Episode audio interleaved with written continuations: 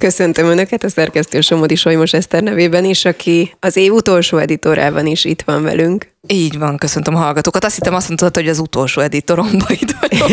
Nem volt akkor hát ez ne, az év tervek szerint jövőre is megy, igen. Korvin Tibor, a Spirit FM programigazgatója is itt van velünk, vezetője. Szervusz, köszöntöm én is a hallgatókat. És Hazafi Zsolt, aki végig, egész évben innen is köszönöm, lelkes társam volt itt az editorban, az egyedes beszéd főszerkesztője. Köszöntöm a hallgatókat. Arra gondoltam, hogy ez az utolsó adás legyen egy picit rendhagyó, nyilván beszélgessünk hírekről is, egy kicsit másképp, de arról is, hogy mi történt egyébként a Spirit FM házatáján, szerintem majd erről is érdemes két szót ejteni. Mi volt az év híre szerintetek? Hú, ez egy velős kérdés, évhíre. Én nem az EU-s pénzeket mondanám, az biztos. Azért erős kérdés szerintem itt Magyarországon, mert volt egy választás, Így amit van. körülbelül már el is felejtettünk szerintem.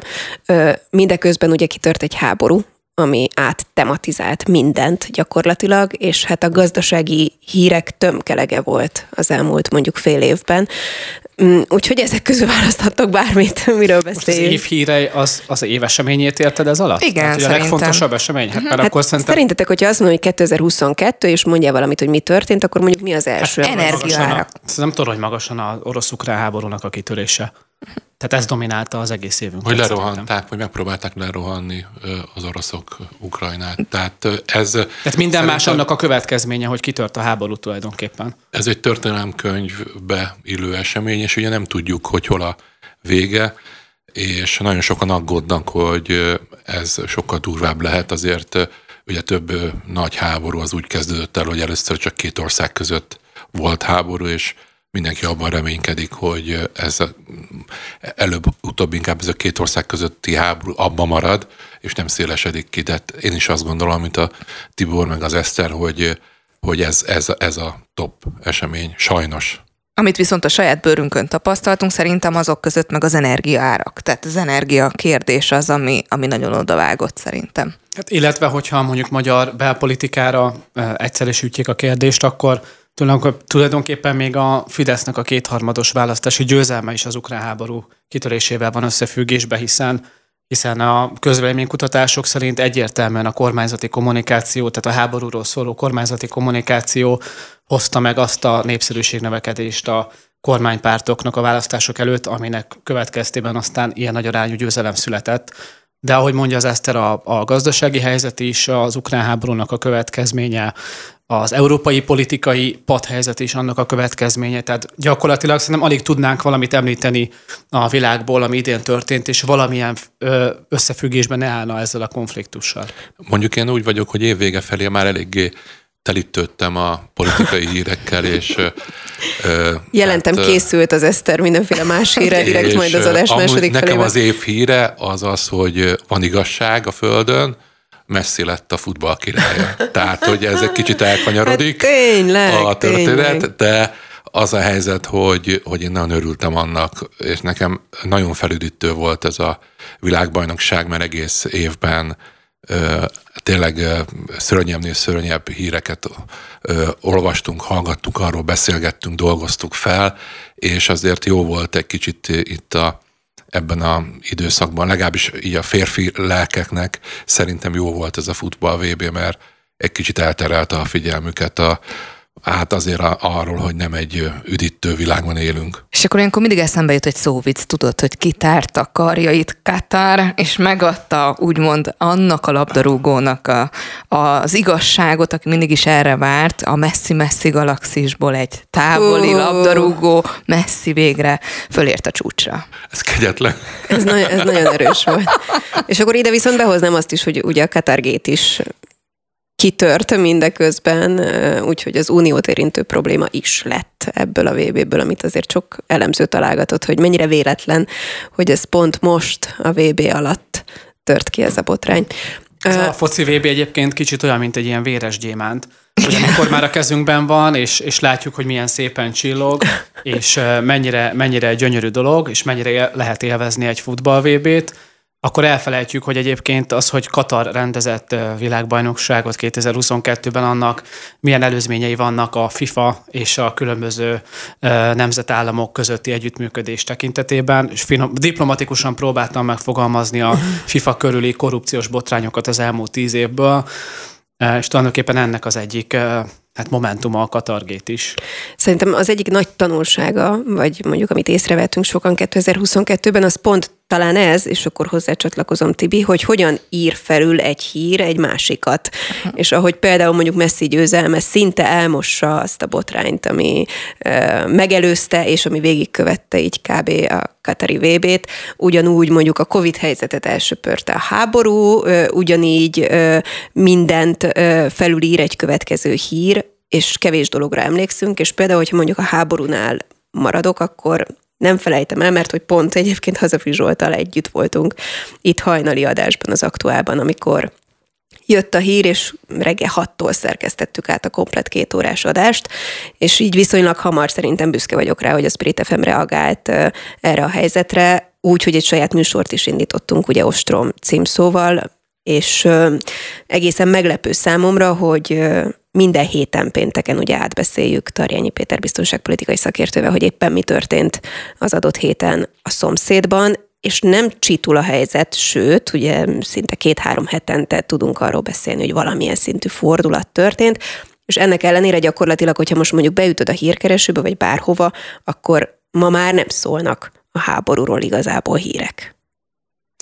Engem is megdöbbentett egyébként az a tény, hogy a, amit a háború kitörése után lehetett érzékelni, hogy a magyar társadalomban, vagy a híreket követő társadalmi rétegben mennyire nagy az érdeklődés a külpolitika iránt, vagy, a, vagy az ilyen nemzetközi konfliktusok iránt. Tehát, hogyha megnézzük a digitális platformokat, YouTube-ot, vagy az e-, egyéb hangmegosztó platformokat, hát kimagasló számokat és eléréseket produkálnak azok az adások, amik valamilyen formában külpolitikai eseményekkel foglalkoznak, vagy az orosz-ukrán háborúval foglalkoznak. Tehát látszik, hogy óriási az érdeklődés, és egyébként nekünk is az Ostrom című műsorunk az egyik leghallgatottabb, legnézettebb műsorunk.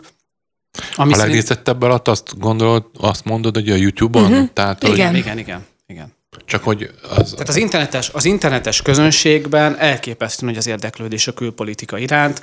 A YouTube, tehát az olyan YouTube csatornákon is ez megfigyelhető, amik egyébként nem tematikus külpolitikai csatornák, hanem mondjuk eh, mindenféle közéleti kérdést dolgoznak fel, de amikor egy eh, külpolitikai szakértőt behívnak eh, ebben a témában, akkor azok általában sokkal magasabb eléréseket produkálnak, mint más témákkal foglalkozó adások. De szerinted a külpol iránt, vagy mondjuk konkrétan a háború iránt? Mert én azt érzem, hogy ugye nyilván ez, hogy most a szomszédban zajlik egy háború, ezért ugye sokáig, meg hullámokban azért volt ez a rettegés, hogy akkor kitöre a harmadik világháború, meg mikor lépi át a határt, ugye ez rendszeresen kérdés egyébként a műsorunkban is, hogy nézők hozzászólhatnak, és minden adásban megkérdezik, hogy mi erre az esély. Tehát tehát, hogy ez az oka, hogy a szomszédban történik valami, vagy egyébként mondjuk az emberek nyitottabbak a világra, mint mi azt gondoljuk, mert hogy így körülbelül az a kotta, vagy az a mondás a szakmánkban, hogy a külpolas senkit nem érdekel, szíven vágya egy külpolitikai műsort indítani, nézek csillogó szemmel egyébként Korvin Tiborra, csak azt szokták mondani, hogy hát a külpol az úgy nem fontos, pedig szerintem azért a világ eseményeiből elég sok minden lehet következtetni. Szerintem itt az elmúlt ö, békeidőkben, tehát hogy az utolsó éveket nézem, akkor egyre több embernek nyílt ki a nagyvilág, és tapasztalta azt meg, aki mondjuk még korábban nem is utazott, hogy nem is olyan nagy ez a föld golyó, úgyhogy be lehet járni, és, és szerintem egyre többen szereztek tapasztalatot, élményt, ismeretet külfölddel kapcsolatban, és más nemzetet ismertek meg. És nyilván, amikor most mindenki érzékeli, hogy ez a békeidő ez elmúlt, és tulajdonképpen több a konfliktus, és több a háború, mint ahogy azt bármelyikünk is gondolta volna, hogy ebbe, ebben például az idei évben ilyeneket élünk meg. Én szerintem ezért lettek nyitottabbak az emberek. Az pedig, hogy a, a hallgatottsága ezeknek a műsoroknak olyan magas, szerintem azért, mert ha cikkben olvasnak erről, akkor valahogy kevésbé tudják megérteni, még amíg egy szakértő elemzi az adott tényt, az információt és hírt, addig sokkal könnyebben be tudják fogadni, mint mondjuk mondjuk egy belpolitikai eseményről, hogyha olvasnak, az nyilván sokkal jobban ismerik a korábbi információkat, a korábbi híreket azzal kapcsolatosan. Úgyhogy szerintem azért is ennyire trendi most ez a külpolitikai kérdés, mert, mert valahogy az emberek is jobban látják az összefüggéseket, és egyre több olyan hír érint bennünket is, amihez most már korábbi események kapcsán azért képbe kerülünk, hogy melyik ország mibe erős, miért lehet érdekünk velük, úgymond bármilyen szerződést, megállapodást, együttműködést kötni. Úgyhogy szerintem ezért az átlagember most már tudja, hogy meg kell ismerni akár akár Azerbajdzsánt, amit korábban szerintem nem is sokan ismertek. Mondjuk számomra az is hozzá tartozik ez a dologhoz, hogy előző kormányokban azért a, a külügyminiszter személye az a, a tipikus karrierdiplomatákat jelentette uh-huh. nagyon sokáig, és ugye a diplomatákkal sokszor nagyon nehéz interjút készíteni, ezt mint interjúkészítő meg vagyok győződve, hogy meg tud erősíteni, mert ugye úgy beszélnek, hogy nem mondanak igazából nagyon élesen semmit, hanem mindig le csiszolják az éleket, és egy diplomata, egy nagykövet az nagyon sokszor nagyon árnyaltan, és egy kicsit unalmasan beszél. A Orbán kormányban azért Szijjártó Péter az egyik legfalsúlyosabb politikus, tehát egy, egyrészt tudni lehet róla, hogy nagyon közel áll Orbán Viktorhoz, és értelemben a politika centrumához, másrészt az Orbán kormánynak egy sajátossága, hogy a külpolt azt belpolitikává tette, tehát hogy nagyon-nagyon sokszor a úgynevezett Brüsszellel való harc, szabadságharc tekintetében belpolitikává emelte azokat a topikokat, azokat a témákat, amelyek korábban mondjuk egy általam nagyon tisztelt Balázs Péter körügyminiszterisége alatt ilyen, ilyen diplomata nyelven volt, és ilyen nagyon szofisztikáltan, nagyon visszafogottan volt csak benne a magyar közbeszédbe.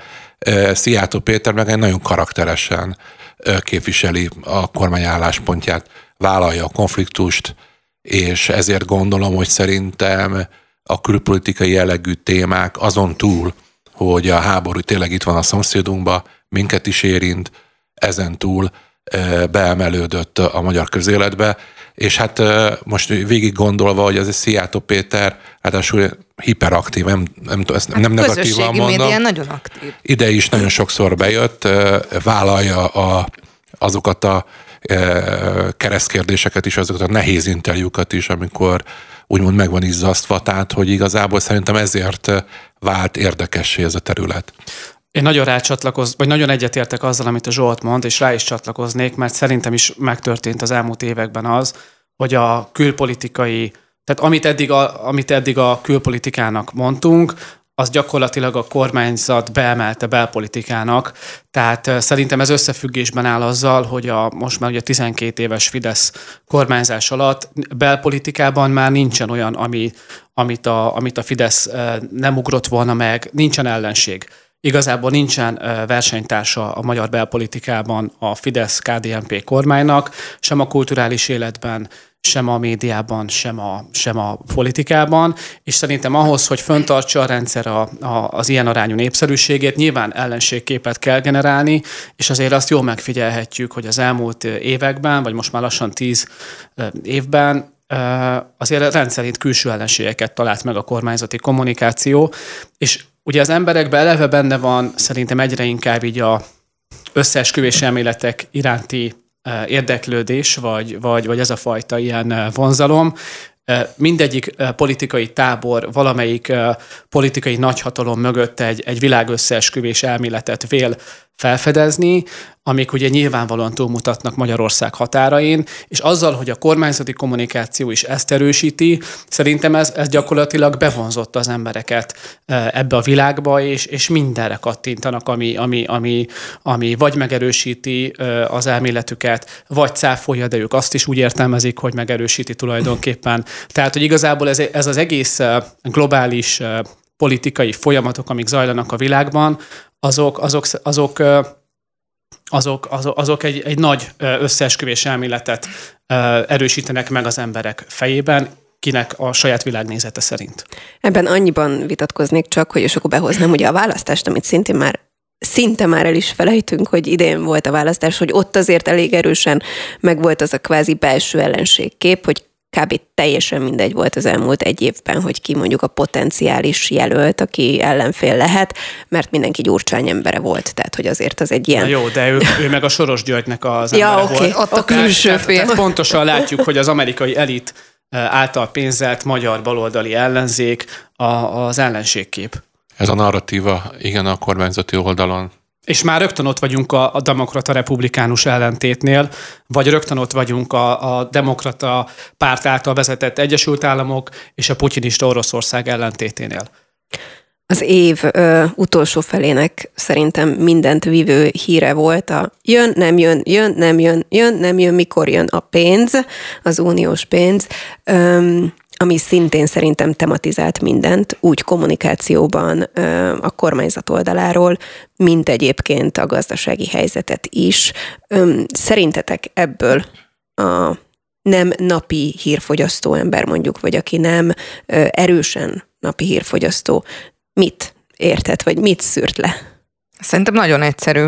Én szerintem annyit fogtak föl, hogyha jön az EU-s pénz, akkor Kánaán lesz, ha nem jön, akkor viszont rohadt nagy szívás. Szóval szerintem ennyit tudtak levenni. Én legalábbis az utca népével találkoztam, akkor ezt mondták, hogy ja, nem jön az EU-s pénz, akkor nekünk végünk. Aki meg optimista volt, akkor jön, jön a pénz, és akkor minden, minden meg lesz oldva. Minden. minden. Nekem erre nagyon nehéz válaszolni, mert én egy Napi hírfogyasztó. Is, egy újságíró családból származok, tehát nekem a, a családom, a családom az nagyon erőteljesen hírfogyasztó, és én magam is gyakorlatilag ilyen politika függő ember vagyok. Néha egy, egy napra hétvégén kikapcsolódok, de akkor már utána már nagyon érdekel. Én, én nem tudok arra neked válaszolni, hogy egy átlagember mit érzett ebből. Én azért azt láttam, hogy nagyon sok ismerősöm íhetetlenül figyeli a, az árfolyamot, tehát azért mindenki tudja, hogy a forintnak a gyengülése mögött ez volt, hogy nem volt egy, egy eurós, euró eh, támaszték, eh, és a magyar gazdaságból a, szívta ki az eurót a, a gázár, mert ugye hihetetlenül felment a üzemanyagnak és a gáznak az ára. Tibor? Tibor nem találkozik két hétköznapi. Úgy a kérdés, hogy mit érzékel az átlagember. Igen, igen vagy szerinted igen, vagy sikerült-e átadnunk, akkor fogalmazok így nekünk itt ezeken a platformokon, megfelelően követve azt, hogy éppen hol tart ez a viaskodás? Hát átadni szerintem, amennyire ezt át lehet adni egy, egy átlagember számára, vagy a hallgató számára, a sikerült átadnunk. Nyilván itt emögött szerintem sokkal bonyolultabb gazdasági folyamatok, meg összefüggések vannak, mint hogy mennyi éppen az euró árfolyam, és én egyébként pont azt érzékelem, hogy ez a, ez a, ez a forint deviza árfolyam, ez, ez is olyan napi szintű beszéd témává vált a piacon is most már, tehát olyan ember is figyeli napról napra a forintnak a mozgását, akinek egy Soha nem volt külföldön. soha nem, soha nem volt devizában, valutában pénze, nem is ért hozzá, uh-huh. viszont, viszont a politika és mindkét tábor annyira felhasználja ezt a, a saját igazának az erősítésére, hogy gyakorlatilag mennyi a kenyér, mennyi az euró, most már itt tartunk. Úgyhogy szerintem a, a közbeszéd szintjén ez egy nagyon picit túlreprezentált ez a kérdés, de valóban hát nagyon sok mindenre ez kihatással van. Én, én a legnagyobb problémát az élelmiszerár növekedésben látom. Szerintem az élelmiszerár növekedés az a, az a, a, a terület ezen belül, ami szerintem a leginkább érinti az átlagembereket. Most már tényleg, tényleg nem tudok olyan emberrel beszélni, aki nem mondja el, hogy a legutóbbi családi nagybevásárlásánál mennyivel fizetett többet a közétben, mint, mint mondjuk fél éve vagy, év, vagy egy évvel ezelőtt. Na innen folytatjuk egy rövid szünet után. Folytatjuk is a beszélgetést Korvin Tiborral, a Spirit FM programigazgatójával, Somodi Solymos Eszterrel, az editornak is, és a Spirit FM más műsorainak is, a szerkesztőjével is Hazafi Zsoltal az Egyenes Beszéd főszerkesztőjével, és pont ott fejeztük be, hogy Tibor behozta azt, hogy igen, az élelmiszerár emelkedés az, amit mindannyian éreztünk, és külön szoktak ugye még ráadásul beszélni mondjuk nyugdíjas inflációról, vagy nyugdíjinflációról, nem is tudom, hogy mi a pontos meghatározás, hogy ők még aztán sokkal durvábban érzik ezt az élelmiszerár növekedést. Szerintetek ezt hogyan élik meg az emberek, és mennyire tud vigasztaló lenni egyébként az a kormányzati kommunikáció, ami ezzel párosul, hogy ez szankciós infláció, meg háborús infláció, stb. stb. Nem tudom, hogy mennyire tud vigasztaló lenni, de legutóbbi közönkutatási eredmények alapján azt lehet mondani, hogy a kormánynak a népszerűsége az nem csökkent, tehát hogy ez alapján azt lehet levonni, hogy az a magyarázat, amit adnak azokra a gazdasági folyamatokra, amit mindannyian találkozunk, tehát hogy a, az ársapkát az üzemanyagra ki kellett vezetni, mert hát benzin hiány lépett fel, dízel hiány lépett fel a kutaknál, vagy az, hogy ilyen infláció van, azért általában az szokott lenni a, mindannyian tanultunk politológiát, az szokott lenni az ilyen az, a politológiai könyvek első oldalain, hogy a gazdasági válság az mindig gyengíti az uralmon levő emberek, uralmon levő pártoknak a népszerűségét. Én azt látom, hogy a legújabb ideakutatás alapján talán még a Szonda Ipsos kutatás alapján is, hogy nem, nem csökkent. Tehát, hogyha most lennének újra választások, akkor újra kétharmados többséggel, vélhetően kétharmados többséggel tudna az országgyűlésben kormányt alakítani a, a Fidesz. Tehát, hogy, hogy, hogy, hogy tudtak erre egy politikai narratívát adni. Most az, hogy ez igaz vagy nem igaz, ezt ugye mindenki a, a pártovatartozásától függően szokta kifejezni. A baloldaliak azok ugye nyilván hazugságnak tartják, a jobboldaliak meg általában elfogadják azt a magyarázatot, amit a kormány ad ezekre a jelenségekre, amiket említette.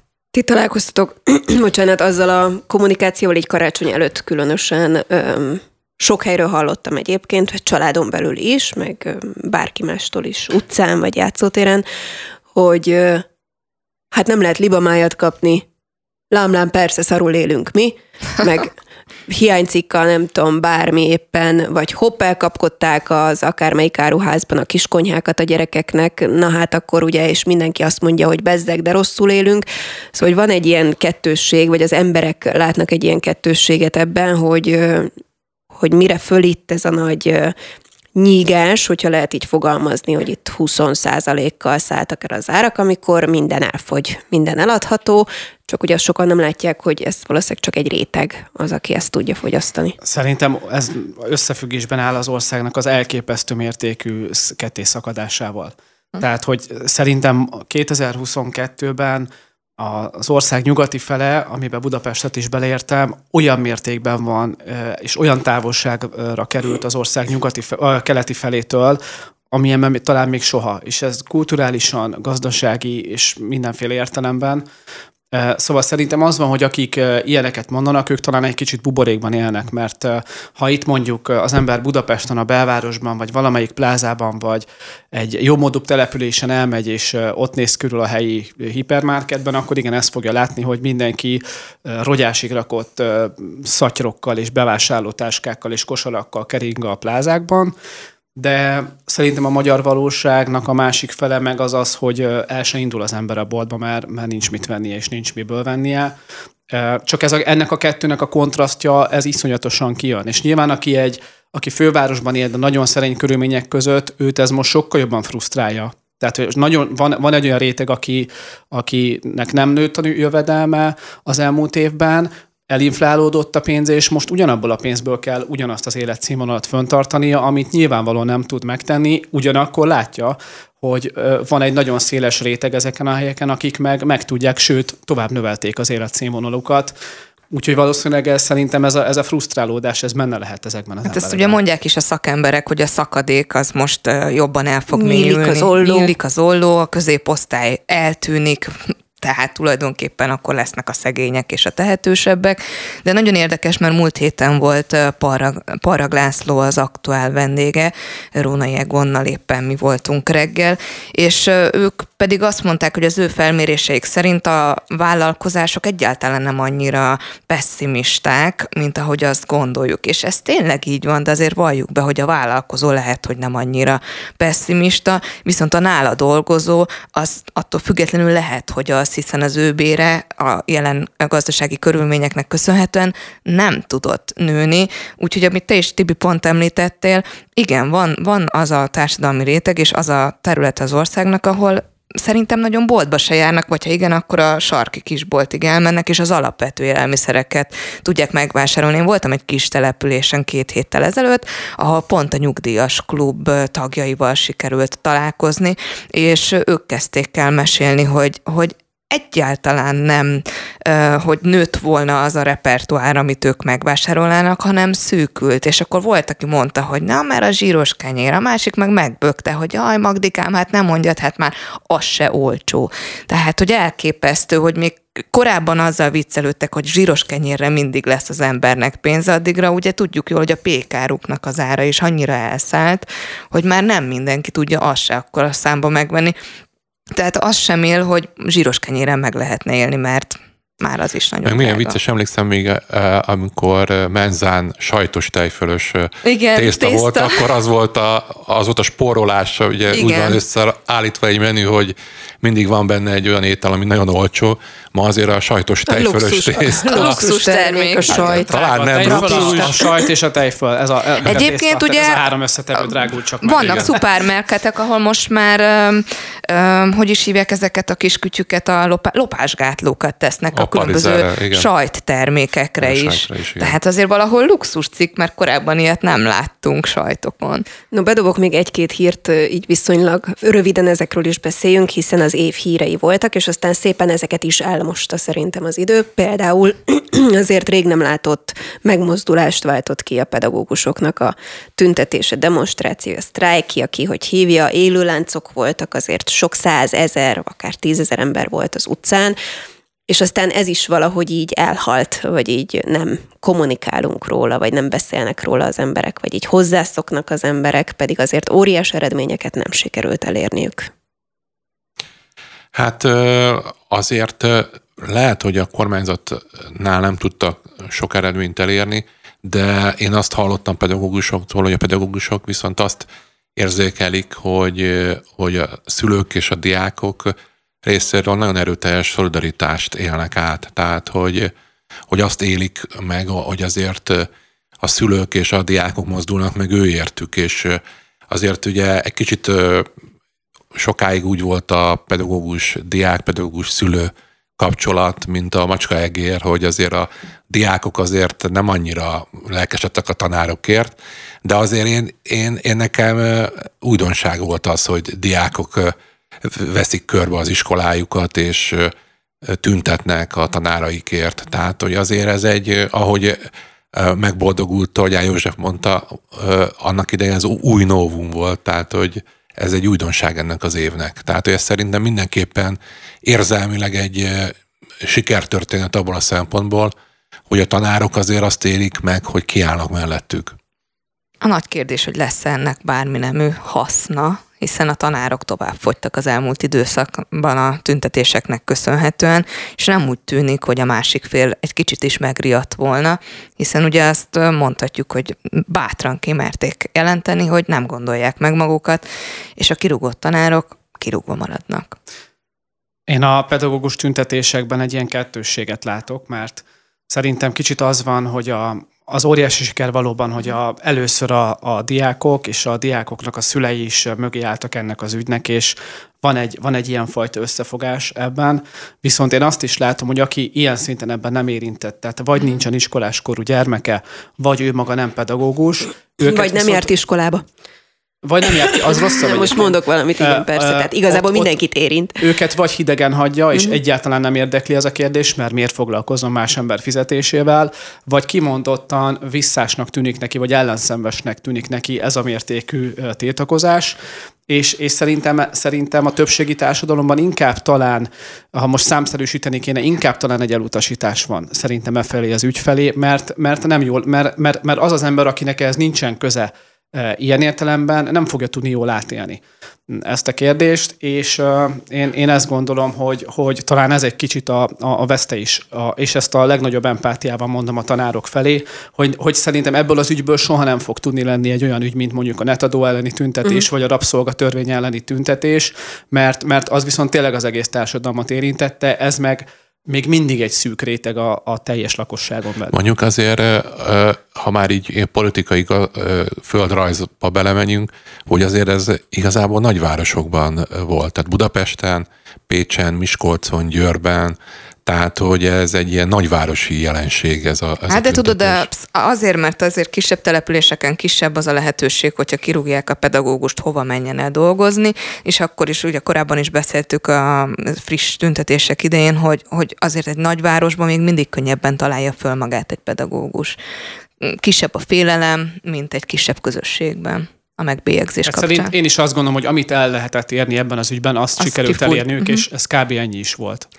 No hát az év híre volt az is szerintem, sok egyéb gazdasági hír mellett, hogy egyszer csak eljutottunk odáig, hogy nem lehet tankolni amivel szerintem hát a mi generációnk nem annyira találkozott korábban. Ugye én csak filmekből, vagy ilyen régi doksikból ö, ismerem azt a világot, hogy mondjuk hűtőt hoznak be, meg mindenféle autókat. Hát azt, hogy sorok állnak a benzinkutaknál, hogy én nekem az összes létező kismama csoport a Facebookon arról szólt, hogy srácok, hol lehet a kerületben tankolni, hol van még benzin, vagy hol van dízel.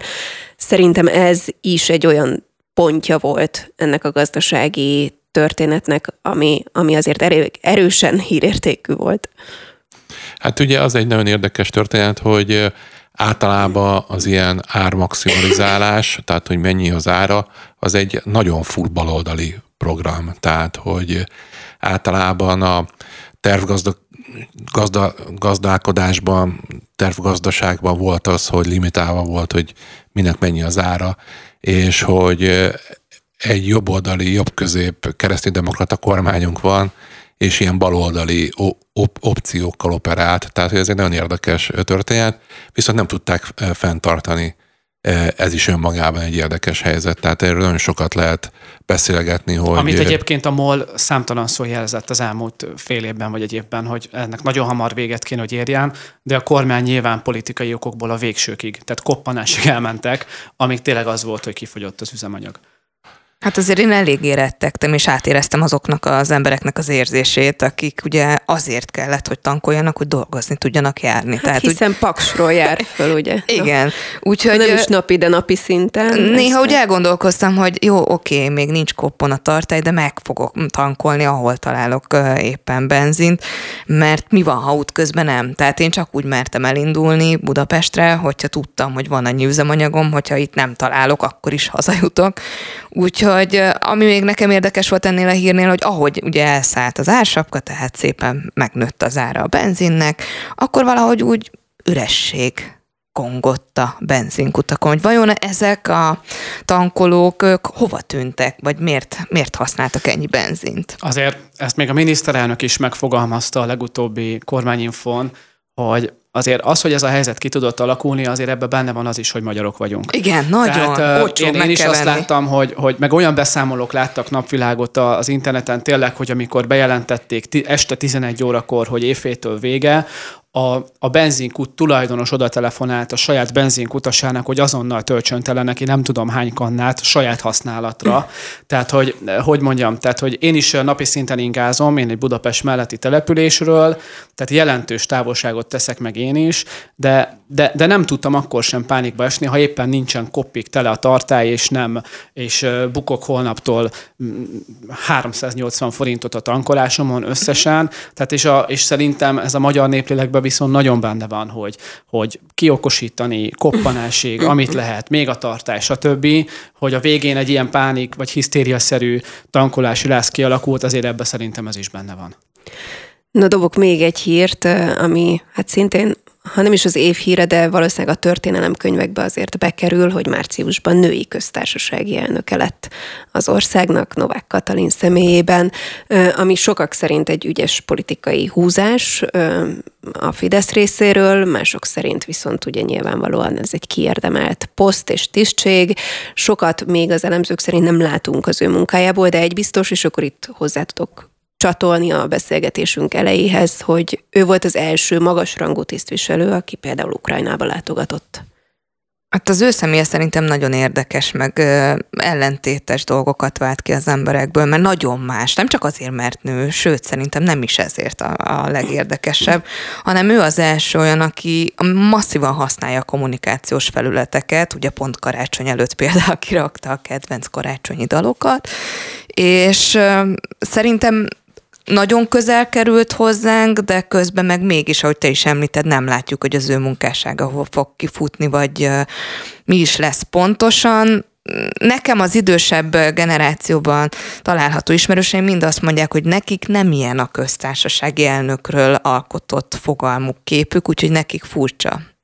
Hát nem tudom, ti hogy vagytok vele. Szerintem pedig jó húzás volt politikai szempontból, mert Szerintem is. én úgy emlékszem, hogy Márki Zaj Péter, amikor feltűnt, akkor nagyon megijedtek a Fideszben, és állítólag majdnem minden mérésbe zárult az olló az ellenzék és a kormánypárt között, és valami oknál fogva Márkizaj Péter nem volt népszerű a nők között. Tehát, hogy, hogy ezt én nem tudom erre a magyarázatot, de hogy azt mérték nagyon sokan, hogy a hölgyek, asszonyok között nem, nem, nem rendelkezik akkor a támogatottsággal. És ugye a Fidesznek volt egy olyan feelingje korábban, hogy ez egy ilyen férfi öltöző, egy amúgy Futball tényleg futballöltöző, bocsánat, de hogy egy férfi kollégiumból, vagy egy, egy kollégiumból indult, és ugye egy baráti kör, és hogy, hogy nem annyira, nem is volt olyan sok hölgy a kormányba, és hogy ez egy nagyon jó húzás volt, mert ugye egy olyan ügyet vitt előtte a, a, a köztársasági elnök, ami, amiben igazán pénzt kellett osztani, tehát családtámogatási mhm. rendszer volt, nem elvett, nem megszorított, nem rendre utasított, tehát egy pozitív volt. forma volt, pozitív aurája volt ilyen értelemben, és őt emelte be ebben a helyzetben Orbán Viktor egy ilyen pozba ezzel, kiúzta azokat a azok, azok, az, azok a kritikák alól az érvet, hogy nőellenes, hogy a Fidesz uh-huh. az egy ilyen macho kultúra, és férfi sónisztákból áll, másrészt szerintem nagyon sok nőnek felhívta a figyelmet a politikára, és ilyen értelemben behúzott női szavazókat. Én egy picit látom ebbe a húzásba egyébként a, a, a miniszterelnök részéről, vagy a, tehát ezt a jó, jó zsarú, rossz zsarú uh-huh. szereposztást is, tehát Novák Katalin hibátlanul alkalmas arra, hogy külföldön vagy a világszerte képviselve az országot, a, a, az európér, modern uh-huh. és progresszív állam begyomását keltő szerepet képviselje, hogy ő egy, egy családanya, egy viszonylag sok fiatal, nyelvet jól beszél, sok nyelvet jól görkorcsolyázni is fiatal tud. hölgy, aki mégis képviseli a keresztény értékeket, viszont, viszont egy pozitív színben tudja föltüntetni a, a Magyarországot a világ vezetői előtt, ha kell, akkor elmegy Kievbe és lerója a tiszteletét a kievi vezetés előtt és utána pedig meg tud érkezni mondjuk Brüsszelbe Orbán Viktor, aki viszont a realitások talaján állva a, a, le, a legkomolyabb politikai döntéseket vétózza meg, vagy, vagy tart be a nemzetközi közösségnek, és én úgy látom egyébként, hogy eddig ez a, tek, ez a taktika bevált a kormány részéről, mert, mert nagyon üdvözölte a nemzetközi közösség Novák Katalinnak a kinevezését.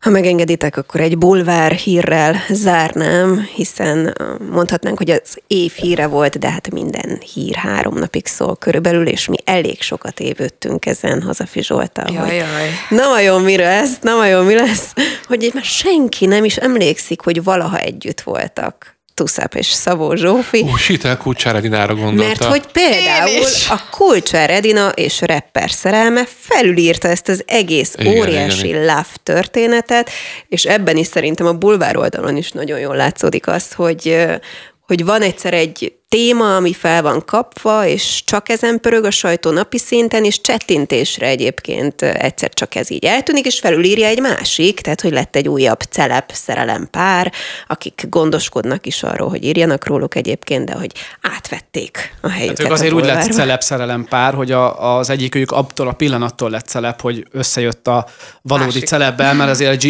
GWM-nek a nevét nem sokan ismertük előtte. Figyelj, mi? Országban. De egyébként én meg szembesültem azzal, hogy ebből a szempontból is buborékban élünk, kvázi, mert hogy én egyébként volt szerencsém találkozni vele, és beszélgetni, és ő már nagyon sok év óta csilliárdokat kap egy-egy koncertért vagy fellépésért, tehát hogy az a buborék, vagy az a kör, ahol ő népszerű, az nagyon, nagyon elismert. Ezt ő maga is elmondta, hogy ő 400 ezer forintért vállal egy fellépést, meg én ezt nem De is... ehhez nem kellett kulcsva Redina?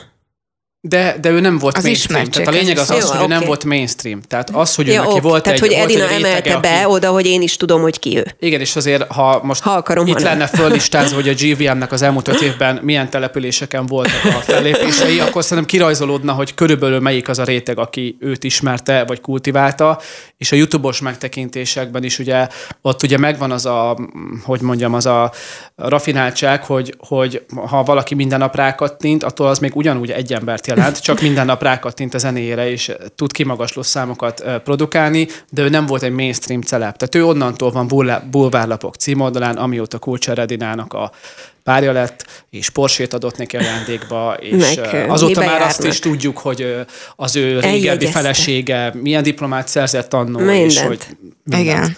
Na, szerintem ez az átalakulás nagyon érdekes a bulvár médiában is, mert nyilván, ahogy most már több műsor, több csatorna van, és több lehetősége van a celebeknek feltűnni, most már én legalábbis azt tapasztalom, hogy egyre többször érzem azt, hogy nem ismerem, hogy ki az a celeb, aki részt vesz a műsorban, mikor uh, sikerül végre Jó, jó, de tudod, ez ugyanaz, hogyha megkérdezik, akkor senki nem látott még való De világot. nem, én, én mondom pont, hogy azt odakat, odakat, nem, én pont ezt mesélem nektek, hogy oda kattintok, nézem, és ezekbe a főzős műsorokba, meg realitikbe, múltkor is a hugommal ülünk, és nézzük, hogy te tudod ki az. Nem, próbáltuk összerakni, más generáció vagyunk. Nehéz, de szerintem ez azért No. alakult ki, mert nagyon sok most már az ilyen jellegű Van műsor. egy vége, nagyon gyors körkérdésem. Bocsánat, Zsolt, hadd szóljon hozzá, Tuszup, ö, Tuszuk, Szabó tuszuk, Zsófi. pont téged nem hagylak szóhoz nehogy már ő tessék, nem egy mondatot hagyok, hogy a végszó.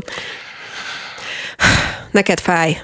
Az volt a Igen. szerelem. Igen, igen, igen, igen. Nem, az volt, hogy udvar, nagyon, nagyon szimpatikus volt egyszer. Láttam, itt a, a, a stúdió mellett van az ATV bejárata, és ben, Tuszup kinyitotta az ajtót, most nem Micsoda a, férfi Zsófinak. a Zsófinak. Ekkora és, úr hogy- volt? Már akkor Igen, is. igen, és az nagyon szimpatikus volt, mert ilyet nem láttam, de azóta jutottak olyan információk a birtokomba, ami alapján árnyalódott a, Kép. a.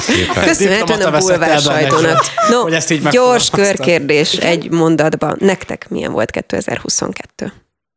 Eszter? Hát merőben érdekes, hiszen szinte teljes mértékben átváltottam a Spirit FM-re, mert korábban fél lábbal még máshol is rádióztam. Úgyhogy azt Mondd hiszem, ki, hogy... hogy Pakson rádióztál. Persze, hát Nincs Pakson rádióztam, semmi. nincs benne semmi különös, úgyhogy, úgyhogy ez merőben érdekes és új, úgyhogy én azt mondom, hogy nekem jó volt ez az év. Zsolt? Nekem nagyon jó volt az év. Mind a három gyermekemnél azt tapasztaltam, hogy fejlődik. A nagyobbik fiam az egyetemen veszi a kanyarokat, a középső fiam az már készül a továbbtanulásra, és olyan dolgok foglalkoztatják, amelyek nekem is nagyon szimpatikusak, tehát hogy olyan ötleteket vázol, hogy mi akar lenni, hogy, hogy örülök neki, és a kislányom az meg elképesztő ügyességgel rajzol dolgokat, tehát hogy benne is látok olyan dolgokat, amelyek, amelyek, amelyek is szívetmelegítő. Tehát, hogy nekem a családomban a feleségemmel így egy sikeres évünk volt. Látszik Zsolt, hogy bulvárosodsz. Hát olyan, Igen, olyan betekintést család. nyújtottál nekünk a magánéletedbe, hogy szinte már, szinte már Ezek után kíváncsi vagyok, te mit osztasz meg, Tibi? Hát én, ha most az én évemről kell beszélni, akkor azért elmondanám, hogy de az mindannyiunknak a sikere, hogy közel két éves harc után azért végre megnyugodhatunk, mert sikerült megszereznünk a végleges működési engedélyünket itt a rádióban, ami tíz évre szól. Én ezt tartom igazából a személyesen, illetve a munkahelyi közösségünkben a, a, a legnagyobb sikernek, mert ez egyáltalán nem volt borítékolható, de, de végül megérte a, a, az elmúlt évek fáradalmai, Úgyhogy én nagyon optimista vagyok, óriási áll még előttünk, de én úgy érzem, hogy, hogy nagyon jó szakmai csapat gyűlt össze a rádióban, jók a lehetőségeink is, és remélem, hogy a fejlődés az töretlen lesz a jövőben is. Legyen így, legyen ez a végszó. Köszönöm, hogy itt voltatok. A hallgatóknak köszönjük a figyelmet. Ez volt az Editor ez év utolsó adása. Kívánunk a teljes táb nevében nagyon boldog új évet. Viszont hallásra.